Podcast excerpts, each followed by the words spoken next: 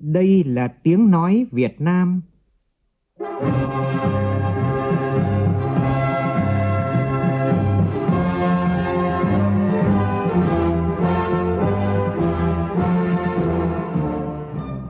là tiếng nói Việt Nam, phát thanh từ Hà Nội, thủ đô nước Cộng hòa xã hội chủ nghĩa Việt Nam.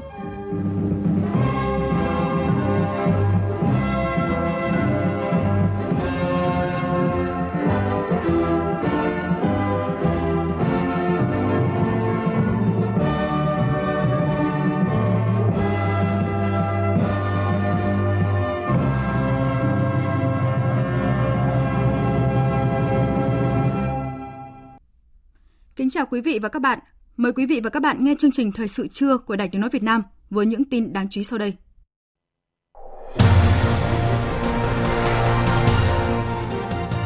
Tổng Bí thư Nguyễn Phú Trọng chủ trì họp Bộ Chính trị về tình hình kinh tế xã hội năm nay. Chủ tịch Quốc hội Vương Đình Huệ hội kiến Thủ tướng Malaysia Anwar Ibrahim. Bộ trưởng Bộ Tài chính Mỹ Janet Yellen khẳng định Việt Nam là điểm sáng về phát triển kinh tế trong thập kỷ qua. Năm học 2023-2024, thành phố Hồ Chí Minh dự kiến tăng hơn 35.000 học sinh. Ngành giáo dục thành phố gặp khó khăn về cơ sở vật chất dạy và học. Trong phần tin thế giới, hành vi dẫm đạp và hủy hoại kinh Koran của người Hồi giáo tiếp diễn tại Thụy Điển, kéo theo những căng thẳng về ngoại giao. Australia ra mắt bảng điều khiển an sinh quốc gia, đo lường mức độ thịnh vượng ngoài GDP.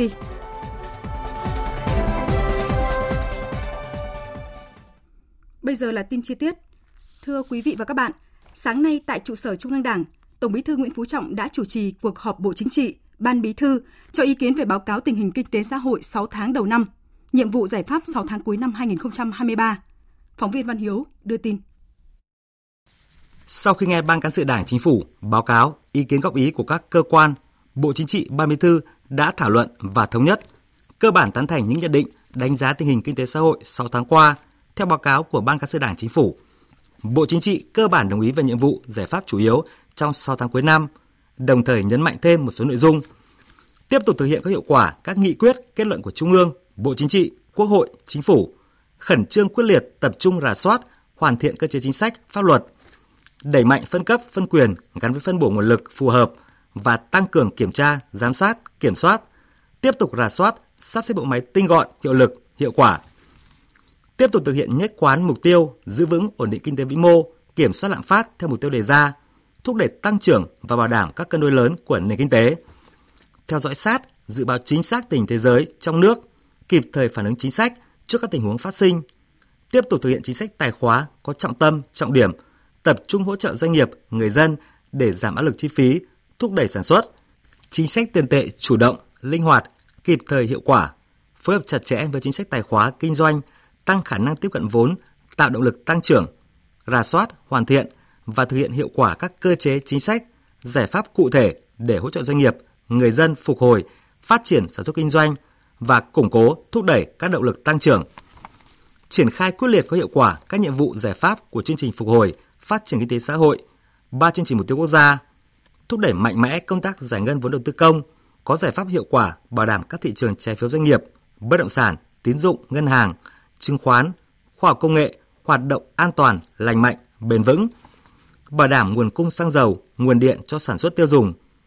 phát triển các động lực tăng trưởng mới của nền kinh tế, tranh thủ tối đa nguồn lực hỗ trợ từ bên ngoài để thúc đẩy đổi mới sáng tạo, phát triển kinh tế số, chuyển đổi số, đẩy mạnh hoàn thiện hạ tầng số quốc gia,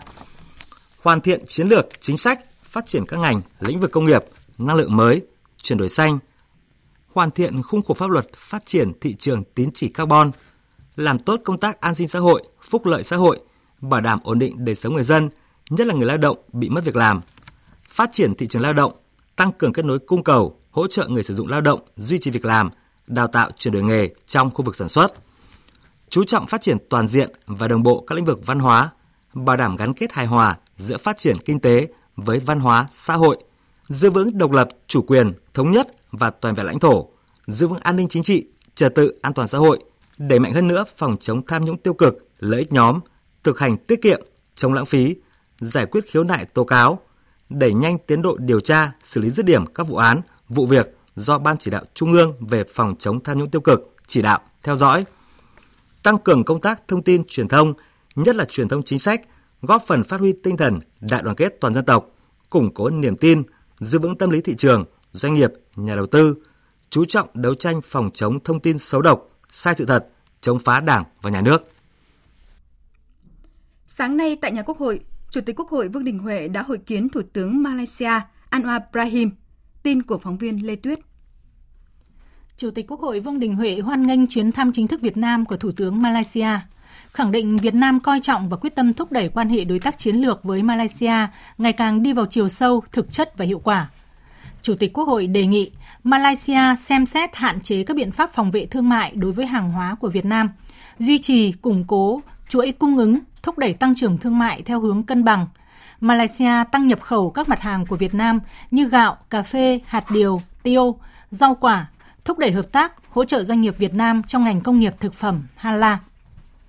Chủ tịch Quốc hội đề nghị chính phủ hai nước sớm khởi động đàm phán phân định vùng trồng lấn trên biển, đề nghị Malaysia tiếp tục tăng cường tiếng nói tại các diễn đàn khu vực, quốc tế nhằm ủng hộ duy trì hòa bình, ổn định ở Biển Đông, tạo điều kiện thuận lợi cho cộng đồng người Việt tại Malaysia, đối xử nhân đạo với công dân Việt Nam đang bị giam giữ, nhất là ngư dân bị bắt giữ do xâm phạm vùng biển của Malaysia. Chủ tịch Quốc hội cũng khẳng định Quốc hội Việt Nam sẽ làm hết sức mình để tăng cường quan hệ giữa cơ quan lập pháp của hai nước trên các bình diện song phương.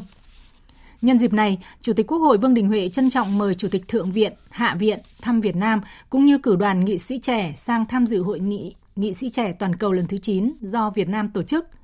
Cảm ơn sự đón tiếp nồng hậu của Chủ tịch Quốc hội và Quốc hội Việt Nam, Thủ tướng Malaysia đồng tình với việc củng cố, thúc đẩy quan hệ hai nước trên tất cả các lĩnh vực và các kênh. Thủ tướng Malaysia mong muốn học hỏi kinh nghiệm của Việt Nam trước sự phát triển vượt bậc ở một số lĩnh vực trong thời gian qua và nhất trí xem xét nhập khẩu thêm một số mặt hàng của Việt Nam, thúc đẩy hợp tác trên nhiều lĩnh vực quan trọng khác. Sáng nay tại trụ sở chính phủ, Phó Thủ tướng Chính phủ Trần Lưu Quang đã tiếp Tổng Giám đốc Tổ hợp Samsung Việt Nam Choi Su-ho. Tại buổi tiếp, Phó Thủ tướng Trần Lưu Quang chúc mừng kết quả sản xuất kinh doanh của tổ, tổ hợp Samsung trong thời gian qua, nhấn mạnh chính phủ Việt Nam coi tổ hợp Samsung Việt Nam là ví dụ điển hình về thành công của đầu tư trực tiếp nước ngoài tại Việt Nam – đồng thời khẳng định chính phủ Việt Nam cam kết tạo môi trường đầu tư kinh doanh ngày càng thuận lợi, hấp dẫn cho các nhà đầu tư nước ngoài, trong đó có Samsung. Tổng giám đốc Samsung Việt Nam cho biết đến thời điểm này, Samsung đã đầu tư 20 tỷ đô la Mỹ tại Việt Nam với hơn 100.000 cán bộ, công nhân viên đang làm việc tại các nhà máy của Samsung ở bốn địa phương là Hà Nội, Thành phố Hồ Chí Minh, Bắc Ninh và Thái Nguyên. Samsung luôn duy trì tốc độ tăng trưởng xuất khẩu liên tục trong những năm qua, trong đó, năm 2022, kim ngạch xuất khẩu đạt 65 tỷ đô la. Sắp tới, Samsung Việt Nam dự kiến giới thiệu sản phẩm mới Galaxy Fold thế hệ thứ 5 với mục tiêu duy trì đạt xuất khẩu trong bối cảnh nhu cầu điện thoại trên thị trường toàn cầu được dự báo giảm 8% do tình hình kinh tế thế giới khó khăn. Cũng trong sáng nay, Bộ trưởng Bộ Tài chính Việt Nam Hồ Đức Phước đã có buổi làm việc với Bộ trưởng Bộ Tài chính Hoa Kỳ Janet Yellen cùng đoàn công tác nhằm trao đổi hợp tác giữa Việt Nam và Hoa Kỳ trong lĩnh vực tài chính.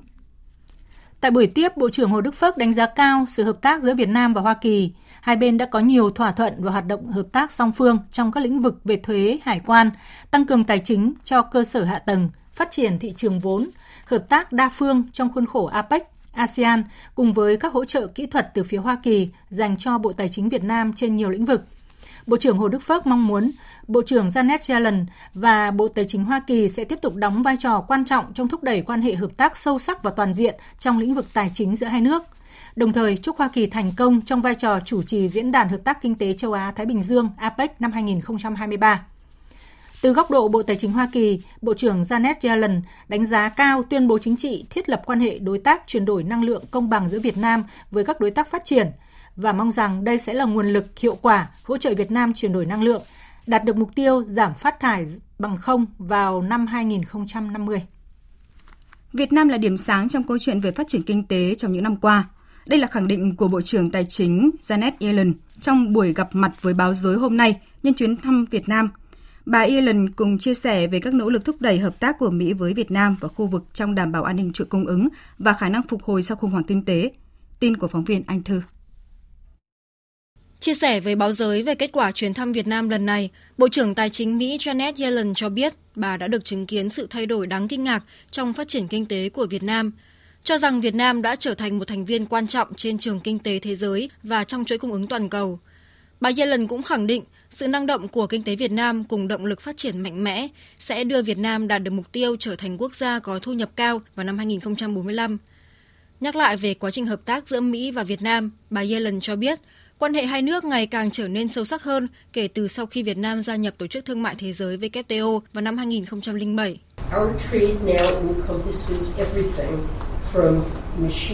Trao đổi thương mại giữa hai nước trải dài trên nhiều lĩnh vực, từ quần áo, thực phẩm tới máy móc, linh kiện điện tử. Các công ty lớn của Mỹ như là Apple hay Google cũng đang xuất hiện ngày càng nhiều ở Việt Nam. Trong hai thập kỷ qua, trao đổi thương mại giữa hai nước đạt mức tăng 25% mỗi năm, một con số vô cùng ấn tượng. Xuất khẩu của Mỹ tới Việt Nam cũng đang tăng mạnh. Tôi tin rằng mối quan hệ hợp tác kinh tế này được hình thành là nhờ tin tưởng lẫn nhau giữa Mỹ và Việt Nam. Bà Yellen cũng chia sẻ về hai mũi nhọn hợp tác của Mỹ với các nước đối tác, bao gồm tăng sức chống chịu trong chuỗi sản xuất cung ứng và ứng phó biến đổi khí hậu. Dịch COVID-19, các cuộc xung đột địa chính trị xảy ra gây ảnh hưởng không nhỏ tới chuỗi cung ứng toàn cầu, tới cuộc sống của nhiều người dân trên thế giới. Do đó, chính quyền Tổng thống Biden đang theo đuổi khái niệm friendshoring, một khái niệm về việc đặt dây chuyền sản xuất ở các nước đối tác nhằm tăng sức chống chịu trước các rủi ro như xung đột hay đứt gãy chuỗi cung ứng. Theo đó, Mỹ đang đưa ra các quỹ đầu tư hàng trăm triệu đô la vào ngành công nghiệp bán dẫn toàn cầu nhằm giúp các nước ở khu vực Ấn Độ Dương-Thái Bình Dương tự xây dựng chuỗi cung ứng bán dẫn của mình với sức chống chịu cao. Trong khi đó, thông qua các chương trình chuyển đổi năng lượng nhằm ứng phó biến đổi khí hậu, như chương trình chuyển đổi năng lượng công bằng mà Việt Nam đang tham gia, Mỹ cũng hướng đến hỗ trợ các nước tăng cường sức chống chịu trước thảm họa tự nhiên, chuyển đổi xanh và đạt được các mục tiêu về phát thải ròng. Bộ trưởng Tài chính Mỹ Janet Yellen cho biết. Việt Nam là một trong những điểm sáng về phát triển kinh tế trong thập kỷ qua. Mỹ tự hào khi có cơ hội tiếp tục hỗ trợ và hợp tác với Việt Nam để tạo dựng sự thịnh vượng cho cả hai nước. Sức chống chịu phải được đặt ở vị trí trung tâm và sự bền vững lâu dài chỉ đạt được khi chúng ta cùng hợp tác. Tôi tin tưởng vào tương lai tươi sáng chúng ta đang cùng nhau xây dựng và mong chờ vào các cơ hội để thắt chặt mối quan hệ hợp tác giữa hai nước. Trong khuôn khổ chuyến thăm Việt Nam, sáng nay Thủ tướng Malaysia Anwar Ibrahim dự và phát biểu tại Diễn đàn Doanh nghiệp Malaysia Việt Nam. Sự kiện thu hút sự tham gia của nhiều quan chức hàng đầu các bộ ngành hai nước cùng hàng trăm đại diện công ty doanh nghiệp. Tại sự kiện, rất nhiều cơ hội hợp tác, kinh doanh, đầu tư đã được gợi mở để các doanh nghiệp Việt Nam và Malaysia có thể phát huy hơn nữa tiềm năng và dư địa rất lớn giữa hai nước. Phóng viên Phương Hoa thông tin. Phát biểu tại sự kiện, Thủ tướng Malaysia Anwar Ibrahim bày tỏ ấn tượng trước các hoạt động kinh tế sôi động và những thành tiệu của Việt Nam thời gian qua. Trong đó, tầm nhìn và sự lãnh đạo tận tâm của chính phủ Việt Nam trong việc thúc đẩy môi trường kinh doanh thuận lợi, đóng vai trò quan trọng trong sự phát triển kinh tế của đất nước, cũng như góp phần tăng cường mối quan hệ song phương Việt Nam-Malaysia. Bày tỏ vui mừng về thành tiệu hợp tác kinh tế giữa hai nước, Thủ tướng Anwar Ibrahim nhấn mạnh. Về mặt thương mại, tôi được biết hai nước đặt mục tiêu cho tổng kim ngạch thương mại song phương là 18 tỷ đô la Mỹ vào năm 2025. Đây là con số được đưa ra vào năm 2021 và hôm nay, dựa trên số liệu thống kê của chúng tôi, tôi đặc biệt vui mừng thông báo rằng tổng kim ngạch thương mại giữa hai nước đã vượt mục tiêu đề ra và trong tương lai cả hai quốc gia sẽ tiếp nối và thúc đẩy những động lực tích cực đã đạt được. Thủ tướng Anwar Ibrahim cũng nhấn mạnh cam kết của Malaysia trong việc thúc đẩy các chương trình tăng trưởng kinh tế xanh, bền vững, thân thiện với môi trường, đồng thời kêu gọi các doanh nghiệp Việt Nam tăng cường hơn nữa quan hệ hợp tác với các doanh nghiệp Malaysia trong các lĩnh vực này. Nhấn mạnh thêm về cơ hội hợp tác tiềm năng giữa hai nước, Bộ trưởng Bộ Đầu tư Thương mại và Công nghiệp Malaysia Seri Utama Jafrun khẳng định. Bên cạnh cùng là thành viên ASEAN, tham gia đầy đủ các hiệp định liên quan đến kinh tế ASEAN, Malaysia và Việt Nam còn là thành viên của các hiệp định thương mại tự do quan trọng như Hiệp định Đối tác Kinh tế Toàn diện khu vực RCEP và Hiệp định Đối tác Toàn diện và Tiến bộ Xuyên Thái Bình Dương CPTPP. Các cơ chế này sẽ tạo động lực to lớn cho các nỗ lực phục hồi kinh tế sau đại dịch của hai nước. Theo các đại biểu tham dự diễn đàn, hai nước có nền kinh tế bổ sung chặt chẽ lẫn nhau. Malaysia với lĩnh vực sản xuất phát triển mạnh và công nghệ tiên tiến sẽ mang đến nhiều cơ hội đầu tư cho các doanh nghiệp Việt Nam. Tương tự, nền tảng thị trường rộng lớn của Việt Nam cũng như nền kinh tế phát triển năng động và đang phát triển nhanh chóng sẽ mang đến cho Malaysia một thị trường giàu tiềm năng để trao đổi hàng hóa và dịch vụ. Đặc biệt, hai nước còn rất nhiều dư địa hợp tác trong hàng loạt lĩnh vực như bất động sản, năng lượng, sản phẩm hala, thực phẩm và đồ uống, xây dựng cũng như các sản phẩm y tế và dược phẩm. Thời sự VOV nhanh, tin cậy, hấp dẫn. Chương trình tiếp tục với những tin quan trọng khác. Sáng nay tại trụ sở chính phủ, Phó Thủ tướng Trần Hồng Hà chủ trì cuộc họp thứ nhất Ban chỉ đạo tổng kết 10 năm thực hiện nghị quyết số 24 của Ban chấp hành Trung ương khóa 11 về chủ động ứng phó với biến đổi khí hậu, tăng cường quản lý tài nguyên và bảo vệ môi trường. Tin của phóng viên Phương Hoa. Các thành viên ban chỉ đạo nhất trí với việc tổ chức các hội thảo lấy ý kiến theo vùng, một số địa phương, chuyên gia, nhà khoa học, các thành viên ban chỉ đạo đề nghị xây dựng đề cương chi tiết những vấn đề lớn cần trao đổi. Các hội thảo với chuyên gia, nhà khoa học cần tập trung sâu vào những giải pháp khoa học, công nghệ để khắc phục triệt đề hoặc giảm thiểu ảnh hưởng của những bất cập tồn tại hạn chế trong 10 năm thực hiện nghị quyết 24, góp phần thay đổi tư duy phát triển. Tổng kết nghị quyết 24 cần phối hợp với các nghị quyết, kết luận của Trung ương, Bộ Chính trị về các lĩnh vực có liên quan. Kết luận cuộc họp, Phó Thủ tướng Trần Hồng Hà nhấn mạnh, công tác tổng kết nghị quyết 24 càng kỹ lưỡng thì Trung ương Bộ Chính trị càng có cơ sở để quyết định chỉ đạo kịp thời đúng đắn về lĩnh vực ứng phó với biến đổi khí hậu, bảo vệ môi trường, quản lý tài nguyên phù hợp với yêu cầu phát triển trong tình hình mới. Do đó, việc tổ chức hội thảo lấy ý kiến cần tập trung vào xu thế, bối cảnh, tình hình, những định hướng và chủ trương mới trong chủ động ứng phó với biến đổi khí hậu, tăng cường quản lý tài nguyên và bảo vệ môi trường. Đây là một cái ờ, nghị quyết đã ban hành trên 10 năm rồi. Nên ờ, tôi đề nghị là để làm sao mà cái việc mà tổng kết nó được ờ, đầy đủ chính xác thì cái phương pháp để mà tổng kết chúng ta phải hết sức khoa học. Cách làm làm sao đó mà chúng ta phải lắng nghe từ các bộ ngành, lắng nghe các cái bên. Thì tôi đề nghị là phải bám sát vào nghị quyết và chương trình hành động. Nhưng một mặt khác là chúng ta phải cập nhật để xem xét so sánh lại về cái hệ thống các quan điểm chủ trương của nghị quyết. Tài liệu số liệu thì công chí phải cập nhật chứ nếu không thì là lạc hậu rồi. Net zero nó mới đây rồi là điện 8 phải cập nhật xu hướng thế giới thậm chí còn dự báo dài ra nữa. Phóng viên Tạ Lan thông tin, Tập đoàn Công nghiệp Viễn thông quân đội Việt Theo vừa thử nghiệm thành công dịch vụ mạng di động 5G dùng riêng cho nhà máy Pegatron tại Hải Phòng. Đây là nhà máy thông minh đầu tiên tại Việt Nam được tự động hóa dựa trên kết nối của dịch vụ di động 5G với ưu thế tốc độ cao, độ trễ thấp, hỗ trợ nhiều liên kết. Trong giai đoạn thứ nhất hợp tác cùng Pekatron, Viettel cung cấp mạng riêng 5G cho 5 ứng dụng và dự kiến cuối năm 2023 cung cấp mạng riêng 5G cho hàng nghìn thiết bị tại nhà máy sản xuất linh kiện thiết bị điện tử tại Hải Phòng. Trong đó bao gồm ứng dụng công nghệ thực tế tăng cường cho cuộc gọi video trên điện toán đám mây công cộng, ứng dụng cho dây chuyền sản xuất, quản lý hoạt động kiểm thử sản phẩm, giám sát trực tiếp quá trình sản xuất, vân vân. Viettel 5G Private Mobile Network sẽ giúp Pegatron giảm chi phí, tăng năng suất, tăng lợi nhuận, đồng thời có thể kiểm soát tốt quy trình nhờ thu thập thông tin dữ liệu chi tiết theo thời gian thực, cải thiện môi trường làm việc.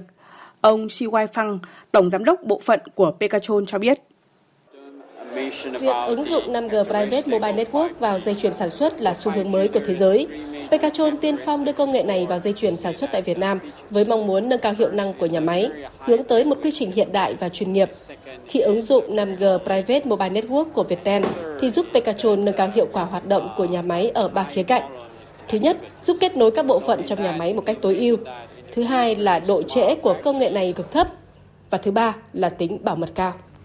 Sự kiện thử nghiệm thành công dịch vụ mạng di động 5G dùng riêng cho nhà máy Pekatron tại Hải Phòng khẳng định Việt Nam đang đồng hành với thế giới trong xu hướng công nghệ tiên tiến nhất. Phát biểu tại sự kiện, ông Đào Xuân Vũ, Phó Tổng Giám đốc Tập đoàn Viettel cho biết, Viettel theo đuổi triết lý công nghệ được sinh ra để giải quyết các vấn đề xã hội và nâng cao chất lượng cuộc sống. Tiên phong triển khai thử nghiệm kỹ thuật, thử nghiệm thương mại 5G tại Việt Nam. Đến nay, Viettel đã phủ sóng 5G tại 58 trên 63 tỉnh thành. Viettel đã từng làm bùng nổ điện thoại di động bùng nổ Internet băng rộng ở Việt Nam, Viettel sẽ tiếp tục làm bùng nổ các nền tảng cung cấp dịch vụ số. Sự kiện công bố thử nghiệm thành công dịch vụ Viettel 5G Private Mobile Network làm cho dịch vụ này được phổ cập tại Việt Nam trong tương lai gần. Một hạ tầng kết nối an toàn, mạnh mẽ và tin cậy là nền tảng cho hệ sinh thái số phát triển năng động, giàu tính cạnh tranh và kiến tạo nên xã hội số sau nhiều năm nỗ lực, đến nay, Việt Nam đã sản xuất thành công tảo xoắn spirulina trên quy mô lớn ở miền Trung. Thông tin được công ty cổ phần khoa học công nghệ tảo VN Vascom Nghệ An, đơn vị được Bộ Khoa học và Công nghệ lựa chọn triển khai đưa ra. Tảo xoắn spirulina được gọi là tảo thần kỳ bởi chứa nhiều chất đặc biệt có tác dụng bổ dưỡng sức khỏe và có nhiều ứng dụng trong sản xuất chăn nuôi, nuôi trồng thủy sản.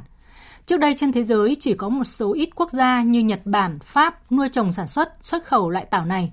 Ở Việt Nam, sản phẩm chiết xuất từ tảo xoắn còn rất ít, tỷ lệ ngoại nhập chiếm trên 70% và giá rất cao. Năm 2017, tảo xoắn được các nhà khoa học thuộc Viện Công nghệ Sinh học, Viện Hàn lâm Khoa học Công nghệ Việt Nam chuyển giao công nghệ nuôi trồng cho công ty cổ phần khoa học công nghệ tảo Việt Nam Vascom ngay tại Nghệ An. Với mục tiêu đóng góp 7% vào GDP năm 2030, Bộ Chính trị đã ra nghị quyết về phát triển và ứng dụng công nghệ sinh học phục vụ phát triển bền vững đất nước trong tình hình mới. Đây sẽ là động lực đưa ngành công nghiệp sinh học thành ngành kinh tế kỹ thuật quan trọng, đóng góp tích cực vào GDP của cả nước. Sáng nay tại Hà Nội, Hội nạn nhân da cam dioxin Việt Nam và Cổng thông tin điện tử nhân đạo quốc gia 1400 tổ chức lễ phát động chương trình từ thiện chung tay xoa dịu nỗi đau da cam 2023 nhân kỷ niệm 62 năm thảm họa da cam dioxin ngày 10 tháng 8. Chương trình được triển khai từ nay đến hết ngày 19 tháng 9 tới. Tin của phóng viên Kim Thanh. Cuộc chiến tranh hóa học do Mỹ tiến hành ở Việt Nam đã làm cho 4,8 triệu người Việt Nam bị phơi nhiễm, hơn 3 triệu người là nạn nhân, nhiều người mắc bệnh hiểm nghèo, bị dị dạng, dị tật, thiểu năng trí tuệ. Di chứng da cam đã truyền sang thế hệ thứ tư. Mặc dù được sự quan tâm hỗ trợ từ chính sách của Đảng, Nhà nước, nạn nhân chất độc da cam vẫn gặp nhiều khó khăn, thiếu thốn cả về vật chất lẫn tinh thần nhiều hoàn cảnh nghèo khó, bệnh tật nên rất cần sự sẻ chia giúp đỡ, đóng góp từ cộng đồng để họ có cơ hội được chăm sóc sức khỏe, khám chữa bệnh, cải thiện đời sống, có thêm nghị lực vượt qua khó khăn, hòa nhập cộng đồng. Thượng tướng Nguyễn Văn Rinh, Chủ tịch Hội nạn nhân da cam dioxin Việt Nam kêu gọi người dân cả nước tiếp tục đồng hành, chung tay xoa dịu nỗi đau da cam bằng cách soạn tin theo cú pháp da cam gửi 1409, mỗi tin nhắn ủng hộ 20.000 đồng. Thưa quý vị và các bạn, năm học 2023-2024, thành phố Hồ Chí Minh dự kiến số học sinh tăng hơn 35 em. 35.000 em, trong đó cần tuyển hơn 4.700 giáo viên các cấp để đáp ứng cho việc dạy và học. Trong khi các dự án đầu tư công xây dựng mới còn đang chậm tiến độ, vấn đề này được thành phố Hồ Chí Minh khắc phục như thế nào trong thời gian tới? Ghi nhận của phóng viên Vũ Hường.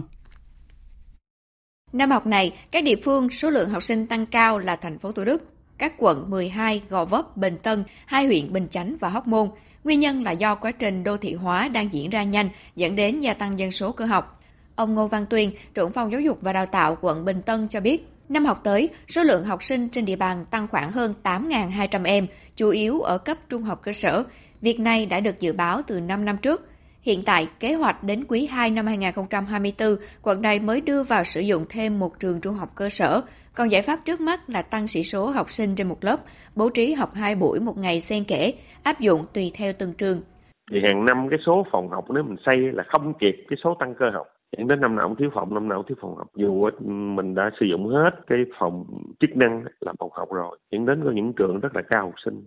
Theo ông Nguyễn Thái Vĩnh Nguyên, trưởng phòng giáo dục và đào tạo thành phố Thủ Đức, Năm nay, lứa tuổi vào lớp 6 của thành phố cũng chính là số học sinh mà 5 năm trước tăng đột biến vào lớp 1. Dự kiến thành phố Thủ Đức tăng khoảng 3.000 học sinh lớp 6 so với năm học trước. Địa phương đã chuẩn bị phương án để bố trí, đảm bảo chỗ học cho các em. Ông Nguyên nói là sử dụng cái cái cái việc là sắp xếp là các biểu theo cách chạy phòng. Chạy phòng có nghĩa là thay vì em sử dụng một lớp cố định là một phòng học thì cái lớp đó học môn tự nhiên á, thì nó sẽ học phòng khác, học môn Anh thì nó học phòng khác, học môn toán học phòng khác. Luân chuyển liên tục như vậy á, thì sẽ bảo đảm nó sẽ có cái cơ phòng dư để mà tổ chức được full hai buổi một ngày. Theo ông Hồ Tấn Minh, Chánh Văn phòng Sở Giáo dục và Đào tạo Thành phố Hồ Chí Minh, dự kiến năm học 2023-2024, thành phố sẽ đưa vào sử dụng 48 trường với 672 phòng học mới, tăng thêm 371 phòng học, tổng mức đầu tư trên 1.503 tỷ đồng. Trước mắt, dự kiến ngày 5 tháng 9 đưa vào sử dụng 27 trường với 441 phòng học mới, 21 công trình còn lại sẽ lần lượt được đưa vào sử dụng từ tháng 9 đến tháng 12 năm 2023 hiện một số quận huyện có nhiều trường tiểu học quy mô sĩ số trên 45 học sinh trên một lớp, gây khó khăn cho công tác quản lý và ảnh hưởng chất lượng giảng dạy, chưa đáp ứng yêu cầu của chương trình mới. Tôi cũng tham mưu thành phố để tháo gỡ cho thứ nhất là ưu tiên bố trí vốn ngân sách để đẩy nhanh các công trình, đặc biệt là ở các quận 7, 12, Bình Tân và giáp, Thủ Đức và Bình Chánh để ờ, tăng cường cái chỗ học để điều chỉnh đáp ứng được à, cái việc tăng dân số cơ học ở tất cả các quận huyện này. Và thành phố cũng đã có một cái số cái cơ chế giải pháp đặc thù chính sách ưu đãi cụ thể về đất đai thuế cũng như là thủ tục hành chính để huy động các nguồn vốn xã hội hóa vào để đầu tư vào trong giáo dục.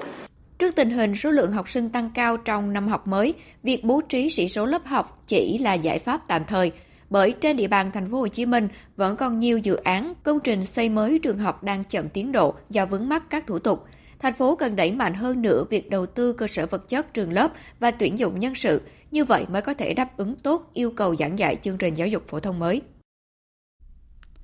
Tiếp theo mời quý vị và các bạn nghe tin buồn. Ban chấp hành Trung ương Đảng Cộng sản Việt Nam, Quốc hội nước Cộng hòa xã hội chủ nghĩa Việt Nam, Chủ tịch nước Cộng hòa xã hội chủ nghĩa Việt Nam, Chính phủ nước Cộng hòa xã hội chủ nghĩa Việt Nam, Ủy ban Trung ương Mặt trận Tổ quốc Việt Nam và gia đình vô cùng thương tiếc báo tin. Đồng chí Nguyễn Khánh, tên khai sinh là Nguyễn Ngọc Khánh, sinh ngày 31 tháng 3 năm 1928, quê quán xã Hà Hồi, huyện Thường Tín, tỉnh Hà Tây, nay là thành phố Hà Nội, thường trú tại số 63 Trần Quang Diệu, quận Đống Đa, thành phố Hà Nội, nơi ở hiện tại phòng 11, tầng 22, tòa nhà Sunshine, số 9, Vũ Phạm Hàm, phường Yên Hòa, quận Cầu Giấy, thành phố Hà Nội. Tham gia hoạt động cách mạng từ tháng 8 năm 1945, vào Đảng ngày 20 tháng 2 năm 1947. Đồng chí nguyên là Ủy viên dự khuyết Ban chấp hành Trung ương Đảng khóa 5, Ủy viên Trung ương Đảng các khóa 6, 7, Bí thư Trung ương Đảng khóa 6, Phó Thủ tướng Chính phủ, Tránh Văn phòng Trung ương Đảng, đại biểu Quốc hội các khóa 8, 9, 10. Sau một thời gian lâm bệnh nặng, mặc dù đã được Đảng, Nhà nước, tập thể các giáo sư, bác sĩ và gia đình tận tình chăm sóc, cứu chữa, Do tuổi cao, sức yếu, đồng chí đã từ trần vào hồi 20 giờ 57 phút ngày 19 tháng 7 năm 2023, tức ngày mùng 2 tháng 6 năm Quý Mão, tại Bệnh viện Trung ương Quân đội 108, hưởng thọ 96 tuổi. Gần 80 năm hoạt động cách mạng, đồng chí đã có nhiều đóng góp cho sự nghiệp cách mạng của Đảng và của dân tộc. Đồng chí được Đảng, Nhà nước tặng thưởng huân chương Hồ Chí Minh, huy hiệu 75 năm tuổi Đảng và nhiều huân huy chương cao quý khác. Để tỏ lòng thương tiếc và ghi nhận những thành tích, cống hiến của đồng chí Nguyễn Khánh, Ban chấp hành Trung ương Đảng Cộng sản Việt Nam, Quốc hội nước Cộng hòa xã hội chủ nghĩa Việt Nam, Chủ tịch nước Cộng hòa xã hội chủ nghĩa Việt Nam, Chính phủ nước Cộng hòa xã hội chủ nghĩa Việt Nam, Ủy ban Trung ương Mặt trận Tổ quốc Việt Nam quyết định tổ chức lễ tang đồng chí Nguyễn Khánh với nghi thức lễ tang cấp nhà nước. Ban Bí thư Trung ương Đảng đã quyết định thành lập Ban lễ tang nhà nước gồm 24 đồng chí, do đồng chí Lê Minh Khái, Bí thư Trung ương Đảng, Phó Thủ tướng Chính phủ làm trưởng ban. Linh cữu đồng chí Nguyễn Khánh quàn tại nhà tang lễ quốc gia số 5 Trần Thánh Tông, thành phố Hà Nội. Lễ viếng tổ chức vào hồi 7 giờ 15 phút đến 10 giờ 15 phút thứ hai ngày 24 tháng 7 năm 2023, tức ngày mùng 7 tháng 6 năm Quý Mão. Lễ truy điệu vào hồi 10 giờ 15 phút tức thứ hai ngày 24 tháng 7 năm 2023. Sau đó là lễ đưa tang, hỏa táng tại Đài Hóa thân Hoàn Vũ Văn Điển thành phố Hà Nội. Lễ ăn táng vào hồi 15 giờ cùng ngày tại nghĩa trang quê nhà xã Hà Hồi, huyện Thường Tín, thành phố Hà Nội.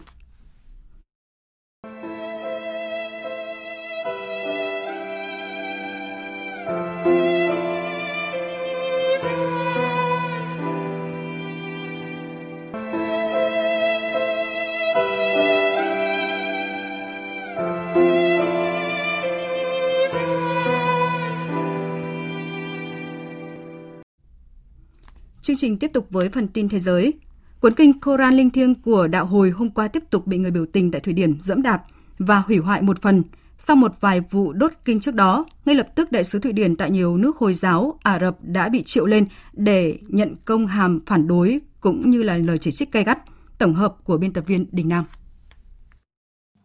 Từ Iraq, Đại giáo chủ Hồi giáo dòng Shia Muqtada Ansat đã đưa ra lời kêu gọi thế giới bảo vệ đạo hồi.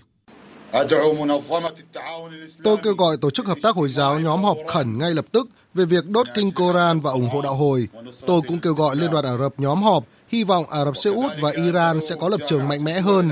Tôi kêu gọi các quốc gia trên thế giới ban hành luật hình sự hóa việc đốt kinh Koran và biến nó thành tội ác khủng bố, giống như việc vi phạm chủ nghĩa bài Do Thái và cộng đồng đồng tính bị coi là tội ác.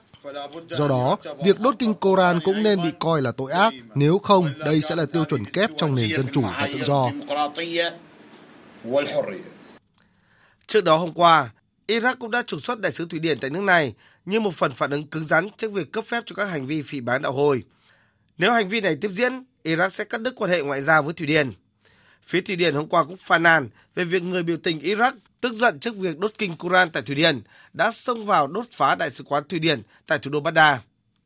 Mỹ và các nước phương Tây đã đồng thời lên án hành vi phá hoại các cơ sở ngoại giao nước ngoài của người biểu tình Iraq, cũng như hành vi phỉ báng đạo hồi tại Thụy Điển. Liên minh châu Âu đã gọi hành vi đốt kinh Quran là sự xúc phạm, thiếu tôn trọng và mang tính khiêu khích. Chiến sự tiếp tục diễn ra ác liệt tại nhiều địa phương ở Sudan giữa quân đội quốc gia và lực lượng hỗ trợ nhanh. Các nhà quan sát lo ngại cuộc xung đột hiện nay có thể leo thang và lan rộng thành một cuộc chiến đẫm máu mới tại quốc gia nghèo khó của châu Phi này. Phóng viên Bá Thi, thường trú tại Ai Cập, theo dõi khu vực châu Phi và Trung Đông, đưa tin. Theo truyền hình tiếng Ả Rập Al Jazeera, các cuộc giao tranh ác liệt giữa quân đội Sudan và lực lượng hỗ trợ nhanh được ghi nhận nổ ra từ sáng sớm hôm nay tại nhiều khu vực khác nhau ở thủ đô Khartoum và một số bang lân cận. Máy bay chiến đấu liên tục bay lượn trên bầu trời thủ đô Khartoum, trong khi nhiều cột khói lớn bốc lên tại nhiều vị trí khác nhau. Nguồn tin trên khẳng định các cuộc giao tranh có sự tham gia của nhiều thiết bị quân sự hạng nặng như xe tăng, thiết giáp, súng máy, nhưng chưa rõ mức độ thương vong. Điều đáng quan ngại là các cuộc giao tranh bùng phát ngay sau khi quân đội Sudan, lực lượng hỗ trợ nhanh và nhiều phe nhóm vũ trang khác nhau tại Sudan đều đã lên tiếng hoan nghênh và ủng hộ lời kêu gọi ngừng bắn do Hội nghị Thượng đỉnh các quốc gia láng giềng của Sudan đưa ra hôm 13 tháng 7 tại Cairo, Ai Cập. Thực tế này cho thấy khả năng đạt tới một lệnh ngừng bắn mới tại Sudan vẫn là rất thách thức, chưa nói đến triển vọng về một thỏa thuận hòa bình đầy đủ. Cộng đồng quốc tế cùng các bên liên quan vẫn còn rất nhiều việc phải làm mới có thể hy vọng tạo được chuyển biến căn bản cho cuộc xung đột, hướng tới khôi phục được sự ổn định và nền hòa bình lâu dài cho Sudan. Trong chuyến thăm thành phố Philadelphia hôm qua, Tổng thống Mỹ Joe Biden nhấn mạnh cam kết về một nền kinh tế xanh với lý thuyết kinh tế mới mang tên Biden Momic. Trong khi đó, đối thủ tiềm năng lớn của ông, cựu Tổng thống Donald Trump đã không nhận được sự ủng hộ từ các thành viên cấp cao của Đảng Cộng Hòa liên quan đến các vụ kiện hiện nay. Tin của phóng viên thường trú Đài tiếng nói Việt Nam tại Mỹ. Phát biểu trong chuyến thăm một xưởng đóng tàu tại thành phố Philadelphia, Tổng thống Biden đã chấn an các tổ chức công đoàn lao động, các ngành năng lượng xanh như mặt trời, điện gió hay xe điện có thể mang lại hiệu quả kinh tế cho những người lao động trong các ngành như nhà máy lọc dầu hay các nhà máy điện chạy bằng nhiên liệu hóa thạch. Lo ngại lớn nhất của người lao động là liệu các ngành công nghiệp mới phục vụ nền kinh tế xanh có thể tạo ra số lượng việc làm tương tự với mức lương như hiện nay hay không. Ông Biden cũng khẳng định chính quyền rất nghiêm túc và có giải pháp về vấn đề này. Chúng tôi cũng có giải pháp. Rất nhiều bạn bè của tôi trong tổ chức lao động biết khi tôi nghĩ về khí hậu, tôi nghĩ đến việc làm, tôi nghĩ đến công việc của công đoàn. Đây không phải trò đùa. Tuyên bố của ông Biden trong chuyến thăm thành phố này được xem là một trong những cơ hội quan trọng để bảo vệ quan điểm chính sách kinh tế cũng như thu hút sự ủng hộ của cử tri khu vực này trong kỳ bầu cử tổng thống vào năm tới. Ở chiều ngược lại, đối thủ tiềm tàng của Tổng thống Biden, cựu Tổng thống Trump đã không nhận được sự ủng hộ của Đảng Cộng Hòa như trước đây trong diễn biến mới nhất, Chủ tịch Hạ viện Kevin McCarthy đã tuyên bố không hứa với ông Trump rằng sẽ thông qua biện pháp nhằm xóa bỏ hai bản luận tội đối với cựu tổng thống, cũng như không có thỏa thuận nào như vậy. Chính phủ Ấn Độ vừa sửa đổi các tiêu chuẩn về xuất khẩu gạo. Theo đó, nước này đã đưa loại gạo trắng không phải gạo basmati vào danh mục cấm. Như vậy, Ấn Độ chính thức cấm bán ra nước ngoài một loại gạo chiếm tỷ trọng lớn trong cơ cấu xuất khẩu gạo của nước này. Phóng viên Phan Tùng, thường trú Đài Tiếng Nói Việt Nam tại Ấn Độ, đưa tin. Trong một thông báo của Tổng cục Ngoại thương Ấn Độ, chính sách xuất khẩu liên quan tới gạo trắng không phải là gạo basmati, dù ở hình thức nào, gồm gạo xay sát một phần hoặc toàn bộ, đã hoặc chưa đánh bóng hoặc trắng men, đều được chuyển từ tự do thành cấm. Chính sách này có hiệu lực ngay lập tức. Lệnh dừng xuất khẩu gạo được Ấn Độ đưa ra trong bối cảnh giá gạo tại nước này đã tăng hơn 11,5% trong vòng một năm qua và 3% chỉ trong tháng vừa qua. Các diễn biến thời tiết không thuận trong vụ lúa xuân hè càng thúc đẩy chính phủ Ấn Độ đi tới quy định này. Với vai trò là nước xuất khẩu gạo lớn nhất thế giới, chiếm tới 40% thị trường toàn cầu, quyết định cấm xuất khẩu gạo của Ấn Độ có thể gây ra xáo trộn lớn về giá trên thị trường quốc tế, đặc biệt trong bối cảnh chuỗi cung ứng lương thực vẫn đang chịu tác động bởi cuộc xung đột tại Ukraine. Australia hôm nay ra mắt bảng điều khiển các chỉ số an sinh quốc gia để đo lường tiến độ phát triển của các lĩnh vực như là y tế, giáo dục và môi trường. Nhà chức trách hy vọng công cụ này sẽ dẫn đến sự cân bằng tốt hơn giữa các mục tiêu kinh tế và xã hội. Bảng điều khiển sẽ theo dõi các chỉ số trên 5 phân loại đánh giá lành mạnh, an toàn, bền vững, gắn kết và thịnh vượng. Có thể được xem trên bảng điều khiển trực tuyến và sẽ được cập nhật hàng năm. Các chỉ số này nhằm bổ sung cho các chỉ số kinh tế truyền thống như là tổng sản phẩm quốc nội GDP, lạm phát và việc làm. Phát biểu với báo chí, Bộ trưởng Tài chính Australia Jim Chalmers khẳng định công cụ mới sẽ giúp giải quyết những thất vọng của người dân khi các mục tiêu xã hội và mục tiêu kinh tế của chính phủ có phần xung đột với nhau. Công cụ mới cũng giúp hòa hợp các mục tiêu đảm bảo khuôn khổ phúc lợi quốc gia. Cũng giống như Australia, một số quốc gia đã cố gắng đa dạng hóa việc hoạch định chính sách ngoài các tiêu chuẩn kinh tế trong những năm gần đây. Nổi tiếng nhất là Bhutan, quốc gia có chỉ số hạnh phúc quốc gia, được coi là quan trọng hơn cả GDP. Nhà khí hậu học hàng đầu của cơ quan hàng không vũ trụ Mỹ NASA, ông Gavin Smith nhận định tháng 7 này có thể là tháng nóng nhất của thế giới trong hàng trăm, thậm chí là hàng nghìn năm qua. Ông Gavin Smith đưa ra ý kiến này tại một cuộc họp báo của NASA trong bối cảnh nắng nóng cực đoan khắp nơi trên thế giới với các mức nhiệt độ kỷ lục ghi nhận trong tháng này. Theo nhà khoa học NASA, hiện tượng khí hậu El Nino chỉ đóng một vai trò nhỏ trong các tác động này. Thực tế, tình trạng ấm lên đang xảy ra khắp nơi, đặc biệt là ở các đại dương. Ông Gavin Smith nhận định diễn biến thời tiết hiện nay đang làm tăng khả năng năm nay sẽ là năm nóng nhất từ trước đến nay và năm 2024 thậm chí có thể nóng hơn khi hiện tượng El Nino mới chỉ đang hình thành và dự báo sẽ đạt đỉnh điểm vào cuối năm nay. Những cảnh báo được ờ, nhà khí hậu học NASA đưa ra khi thế giới đang phải đối mặt với những đám cháy và những cảnh báo nghiêm trọng về sức khỏe trong tuần qua, bên cạnh những kỷ lục về nhiệt độ đã bị phá vỡ. Tin chúng tôi vừa cập nhật, Trưa nay, Thủ tướng Chính phủ Phạm Minh Chính và phu nhân đã mời Thủ tướng Anwar Ibrahim và phu nhân cùng thăm phố sách Hà Nội và thưởng thức hương vị cà phê Việt Nam. Dạo phố sách thăm các gian trưng bày của các nhà xuất bản, Thủ tướng Phạm Minh Chính và Thủ tướng Anwar Ibrahim cùng hai phu nhân tỏ rõ thích thú khi được trải nghiệm không gian đọc ngoài trời hiếm có này. Ngoài các gian hàng sách, nơi đây còn có không gian để giao lưu, giới thiệu sách như trạm tra cứu thông tin điện tử công cộng, sách điện tử có wifi miễn phí, quầy bán đồ lưu niệm, hoa tươi và nhiều cây xanh, tiểu cảnh.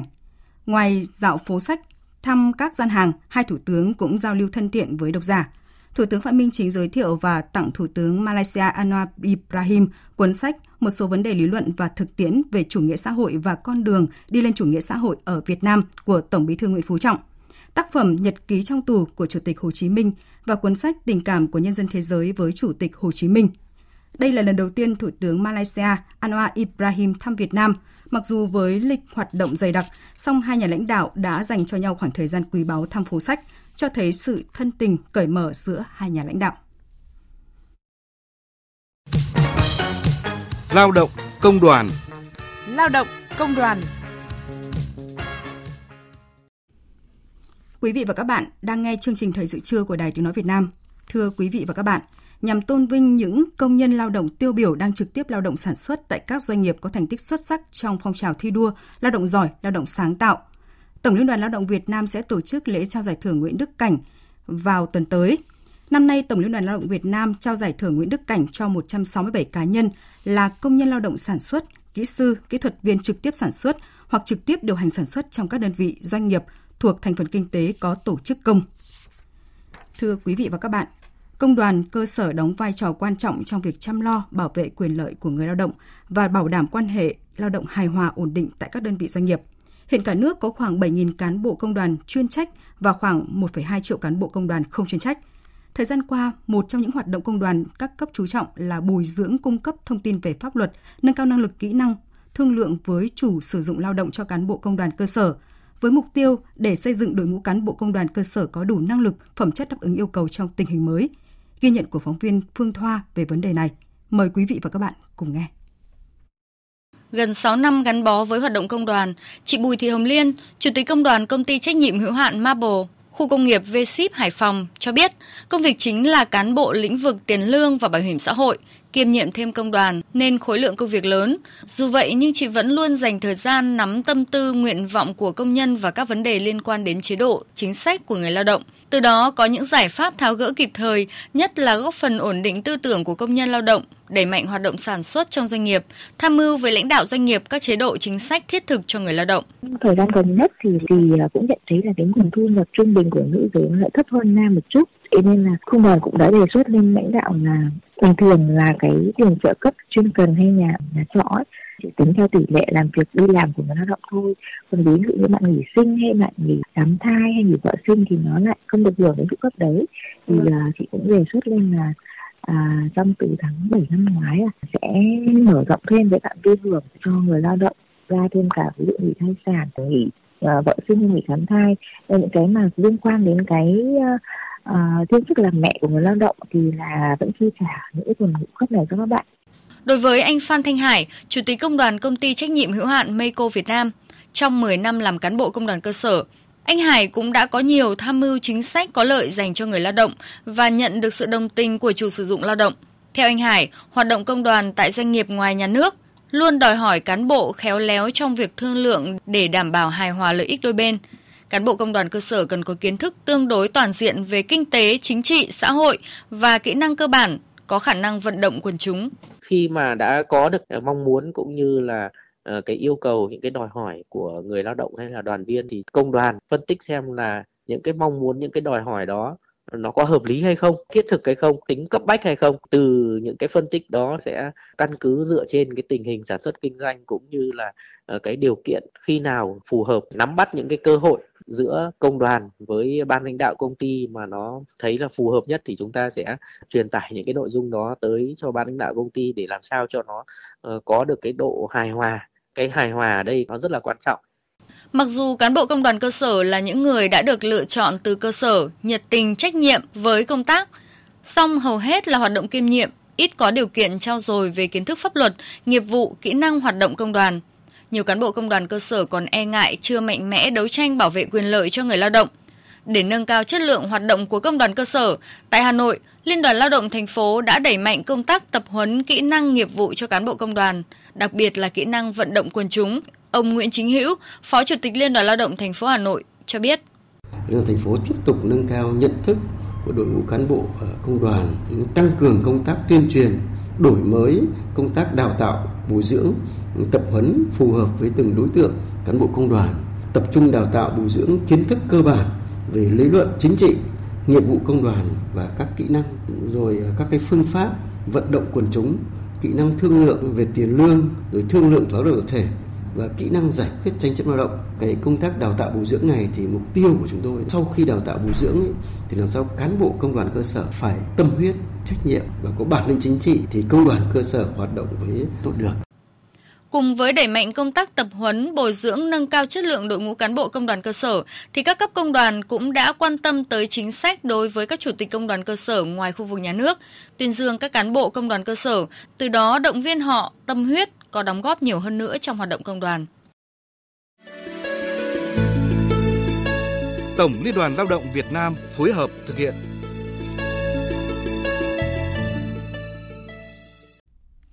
Tiếp theo chương trình là trang tin đầu tư tài chính và bản tin thể thao. Trang tin đầu tư tài chính.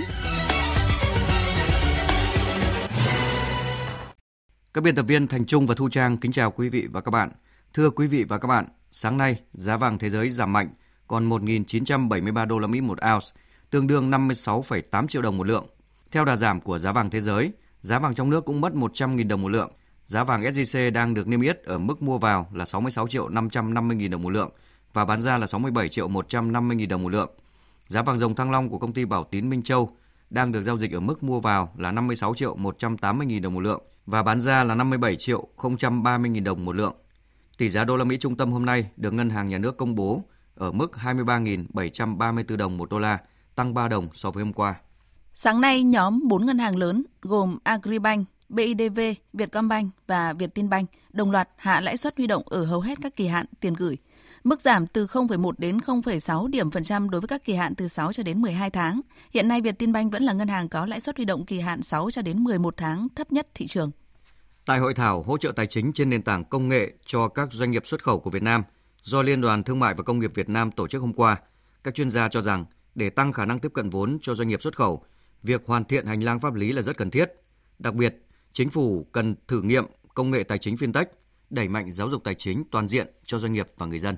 Liên quan đến việc ban hành văn bản không phù hợp gây khó khăn cho doanh nghiệp của ngành thuế mà báo chí phản ánh gần đây, Phó Thủ tướng Chính phủ Lê Minh Khái yêu cầu Bộ Tài chính theo thẩm quyền chức năng, nhiệm vụ được giao quản lý giám sát việc phát hành và sử dụng hóa đơn chặt chẽ đúng quy định, phát hiện và xử lý nghiêm các hành vi mua bán, sử dụng hóa đơn bất hợp pháp nhằm trốn thuế và chiếm đoạt tiền hoàn thuế từ ngân sách của nhà nước. Trên thị trường chứng khoán sáng nay, thị trường khởi đầu trong sắc xanh với hàng loạt mã tăng điểm ngay từ khi mở cửa. Tuy nhiên, các nhóm cổ phiếu có vốn hóa lớn như ngân hàng, chứng khoán, sắt thép, phân hóa mạnh. Nhóm bất động sản giao dịch kém tích cực khi hầu hết các mã lớn đều chìm trong sắc đỏ. Trạng thái thị trường phân hóa với số mã tăng giảm trên bảng điện tử khá cân bằng. Kết thúc phiên giao dịch sáng nay, thì VN Index tăng 1,76 điểm lên 1.174,57 điểm. HN Index tăng 0,85 điểm lên 233,92 điểm. Đầu tư tài chính biến cơ hội thành hiện thực. Đầu tư tài chính biến cơ hội thành hiện thực. Quý vị và các bạn thân mến, trong bối cảnh quốc tế và trong nước, hai năm vừa qua có rất nhiều biến động. Chính phủ đã chủ động chuyển điều hành chính sách tiền tệ từ chặt chẽ trước đó sang chắc chắn và đến nay tiếp tục chuyển sang linh hoạt, nới lỏng hơn. Vấn đề quan trọng hiện nay là các chính sách phải sát với tình hình quốc tế và trong nước, mở ra cơ hội tiếp cận vốn cho các doanh nghiệp đang khát vốn. Phản ánh của phóng viên Nguyên Nhung. Hiện nay giá cả lạm phát trên thế giới về cơ bản đã chững lại. Áp lực đối với lạm phát tỷ giá trên thế giới đã giảm nhiệt. Ở trong nước, lạm phát lõi cũng đang giảm dần, dù giảm chậm hơn. Chuyên gia kinh tế tiến sĩ Cấn Văn Lực phân tích, kinh tế của quý 2 vừa qua mặc dù có tiến triển hơn nhưng vẫn còn rất khó khăn, chịu tác động lớn các yếu tố đặc biệt bên ngoài và những yếu tố nội tại. Là bây giờ chúng ta cần phải thay đổi chính sách phù hợp để một là phục hồi và hỗ trợ cho tăng trưởng kinh tế. Hai là nới lỏng nhưng mà linh hoạt, tức là vẫn phải đảm bảo cái mục tiêu là chúng ta ổn định được cái kinh tế vĩ mô. Và cái cuối cùng cũng phải phối hợp đồng bộ hơn với các chính sách khác trong đó có chính sách tài khóa rồi giải ngân đầu tư công kể cả cải thiện môi trường đầu tư kinh doanh thì chúng ta mới đảm bảo được và thực hiện tốt các mục tiêu đã đề ra. Chia sẻ kinh nghiệm của các nước trên thế giới điều hành chính sách tiền tệ trong bối cảnh khó khăn toàn cầu, Viện trưởng Viện Nghiên cứu Phát triển Thương hiệu và Cạnh tranh, tiến sĩ Võ Trí Thành cho rằng bài học đầu tiên rất quan trọng là Mỹ và các nước châu Âu rất quan tâm tới hai mục tiêu ổn định vĩ mô và kiểm soát lạm phát à, với những nước như là Nhật Bản với Trung Quốc đặc biệt là Nhật Bản chúng ta thấy mặc dù họ ờ, tập trung nhiều hơn vào cái hỗ trợ cho phục hồi và tăng trưởng thế nhưng mà họ vẫn theo dõi rất chặt chẽ cái biến động của lạm phát để khi cần họ có thể điều chỉnh ít nhiều cái chính sách tiền tệ. Thế như vậy tôi nghĩ là ở đây cái bài học là phải rất rõ thông điệp minh bạch cái điều đó. Nhưng cộng với cái tính linh hoạt và sự khéo léo để làm sao đạt được cả hai mục tiêu. Tham gia thảo luận, Phó Tổng Thư ký VCCI Đậu Anh Tuấn mong muốn các chính sách tài khóa tiền tệ và chỉ đạo tháo gỡ khó khăn của chính phủ sớm được thực thi. Hiện tại thì nhiều doanh nghiệp tại nhiều ngành hàng ờ, cũng cho biết là cái việc vay được vốn rẻ vẫn đang rất khó khăn. Cho nên là ờ, làm sao những chính sách tiền tệ như thế này nó phải đi nhanh được vào thực tiễn và làm sao những cái doanh nghiệp cụ thể người ta có thể vay vốn được với cái lãi suất hợp lý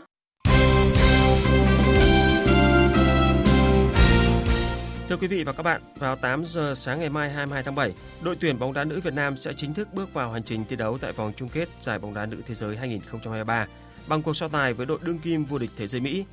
Hiện các khâu chuẩn bị của thầy trò huấn viên Mai Đức Chung đã được hoàn tất. Tham dự cuộc họp báo trước trận đấu với đội tuyển nữ Mỹ vào sáng nay, nhà cầm quân sinh năm 1951 phát biểu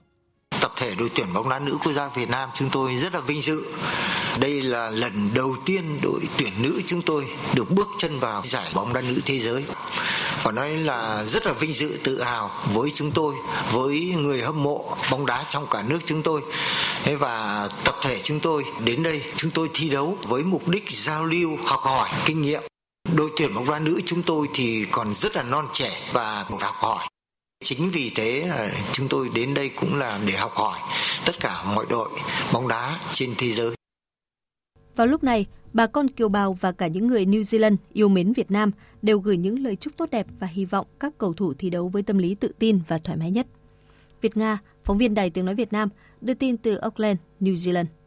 Là một người yêu bóng đá và từng có thời gian làm việc cho Liên đoàn bóng đá New Zealand nên rất hiểu về tình huống mà đội tuyển Việt Nam đang phải đối mặt. Anh Nguyễn Trương Khoa cho rằng việc vượt qua vòng loại và được thi đấu tại vòng chung kết FIFA World Cup nữ 2023 đã là một điều tuyệt vời mà đội tuyển bóng đá nữ Việt Nam dành tặng cho người hâm mộ. Mình ra đây là biển lớn rồi, mình cứ chiến đấu hết mình thôi. Vì tinh thần của màu cờ sắc áo thôi. Nhiều những đội Mỹ, Hà Lan, hay Bồ Nha thì trình độ kỹ thuật với thể lực thường hơn mình. Nhưng mà không sao, mình tới đây là vinh hạnh của nước Việt rồi. Không chỉ có cộng đồng người Việt mà ngay cả những người New Zealand yêu mến Việt Nam cũng luôn dành tình cảm ấm áp và tốt đẹp cho các nữ cầu thủ của chúng ta. Và một trong số đó là anh Andrew Dunn, giám đốc của Football and First Team Coach của đội West Coast Ranger. Chúc các bạn những điều tốt đẹp nhất và hãy tận hưởng các trận đấu. Thật là một trải nghiệm tuyệt vời khi được thi đấu cùng với các đội tuyển hàng đầu thế giới. Mỹ là đội mạnh nhất, sau đó là Hà Lan. Đó sẽ là những trải nghiệm tuyệt vời và hy vọng các bạn có thể sẽ thi đấu tốt hơn nữa và tạo ra những bất ngờ. Chiều mai 22 tháng 7, vòng 2 giai đoạn 2 V-League 2023 khởi tranh. Ở vòng đấu này, câu lạc bộ Viettel gặp Thép Xanh Nam Định trên sân Thiên Trường. Hiện Viettel đang có trong tay 24 điểm, chỉ kém đội đầu bảng Công an Hà Nội đúng một điểm. Huấn luyện viên Thạch Bảo Khanh cho biết về mục tiêu của Viettel trong phần còn lại của mùa giải. Bảng xếp hạng hiện giờ chỉ là tạm thời. Mục tiêu của chúng tôi vẫn là top 3. Chúng tôi sẽ giải quyết từng trận đấu một với từng đối thủ một. Bóng đá thì không thể nói trước được điều gì cả. Nên chúng tôi phấn đấu và cố gắng với cái tinh thần chơi bóng như những cái trận đấu vừa qua thì hy vọng là chúng tôi sẽ có kết quả tốt. Một trong những cuộc so tài đáng chú ý ở vòng 2 giai đoạn 2 là màn đọ sức giữa Thành phố Hồ Chí Minh và SHB Đà Nẵng. Trận đấu này sẽ diễn ra trên sân thống nhất vào tối ngày 23 tháng 7. Hiện cả Thành phố Hồ Chí Minh và Đà Nẵng cùng được 8 điểm và đang chia nhau hai vị trí cuối bảng xếp hạng. Hai đội đều rất cần một chiến thắng để tránh nguy cơ bị xuống hạng. Trợ lý huấn luyện viên Lê Quang Trãi của Thành phố Hồ Chí Minh chia sẻ. Sau trận thua Sông Lam, toàn đội rất là buồn. Nhưng mà mỗi trận đấu đi qua thì ờ, chúng tôi cần lấy lại niềm tin và tạo động lực cho cầu thủ tiếp tục cố gắng thi đấu với Đà Nẵng làm sao. Nếu không thắng được họ thì chúng tôi cũng không thể thua. Tại vì nếu chúng ta thua, đồng nghĩa với việc họ sẽ bỏ xa chúng tôi và chúng tôi rất là khó khăn cái trận đường sắp tới.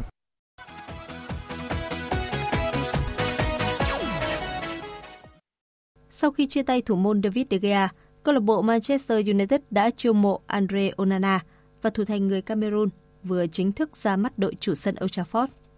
Andre Onana gia nhập Man United từ Inter Milan với giá hơn 42 triệu bảng cùng bản hợp đồng có thời hạn đến mùa hè năm 2028. Cựu danh thủ của Manchester United, Rio Ferdinand, cho rằng Tôi cho rằng David De Gea là huyền thoại của Man United và những gì De Gea để lại có thể khiến cho Onana chịu nhiều áp lực. Tôi cho rằng Onana là bản hợp đồng tuyệt vời của Man United. Cậu ấy sẽ kiểm soát tốt khu vực cầu môn của đội bóng. Tôi nghĩ sẽ rất thú vị khi xem Man United thi đấu ở mùa giải này. Không chỉ vì muốn biết Onana thể hiện ra sao, mà còn là xem các ngôi sao của đội bóng thể hiện như thế nào. Onana là tân binh thứ hai của Manchester United ở kỳ chuyển nhượng mùa hè 2023 sau tiền vệ Mason Mount. Sau khi vượt qua kiểm tra y tế và ký hợp đồng với Manchester United, Onana đã lập tức bay sang Mỹ hội quân với toàn đội. Nếu thuận lợi, Onana có thể ra mắt quỷ đỏ ngay ở trận giao hữu với Arsenal vào dạng sáng ngày 23 tháng 7. Dự báo thời tiết Bắc Bộ và khu vực Hà Nội nhiều mây có mưa rào và rông vài nơi, riêng khu vực Đông Bắc ngày có mưa rào và rông rải rác, cục bộ có mưa vừa mưa to, gió Đông Nam cấp 2, cấp 3. Trong mưa rông có khả năng xảy ra lốc, xét và gió giật mạnh, nhiệt độ từ 24 đến 33 độ. Khu vực từ Thanh Hóa đến Thừa Thiên Huế, phía Bắc nhiều mây, chiều có mưa rào và rông rải rác, cục bộ có mưa vừa, mưa to, đêm có mưa rào và rông vài nơi. Phía Nam có mây, có mưa rào và rông vài nơi. Riêng chiều tối và tối có mưa rào và rông rải rác, cục bộ có mưa vừa, mưa to, gió Đông Nam cấp 2, cấp 3. Trong mưa rông có khả năng xảy ra lốc, xét và gió giật mạnh, nhiệt độ từ 25 đến 34 độ.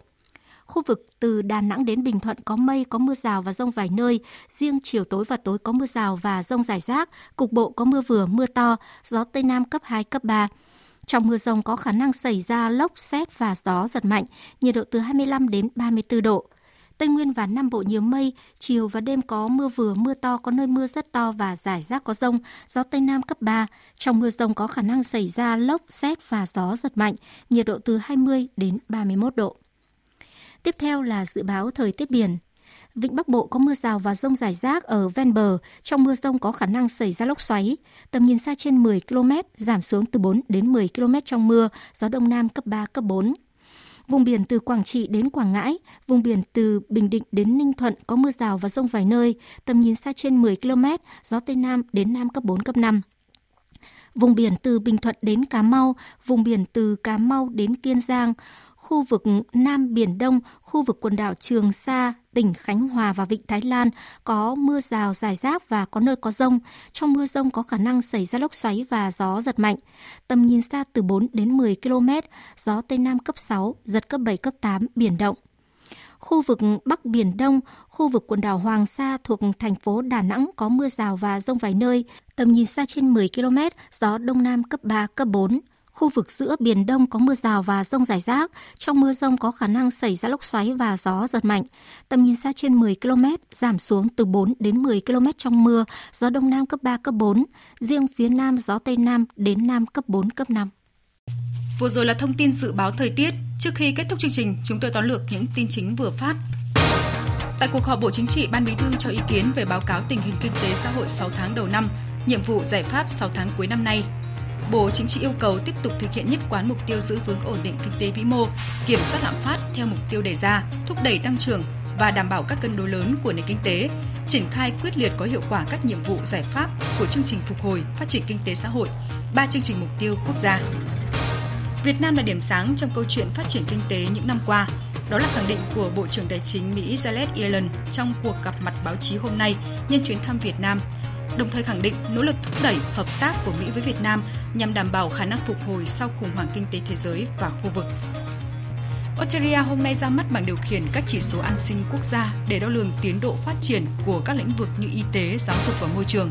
Nhà chức trách hy vọng công cụ này sẽ dẫn đến sự cân bằng tốt hơn giữa các mục tiêu kinh tế và xã hội.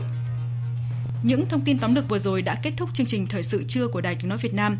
Chương trình do các biên tập viên Thu Hằng Minh Châu, Hằng Nga và Thu Hòa thực hiện với sự tham gia của kỹ thuật viên Việt Thái, chịu trách nhiệm nội dung Lê Hằng. Cảm ơn quý vị đã quan tâm lắng nghe. Xin kính chào và hẹn gặp lại quý vị.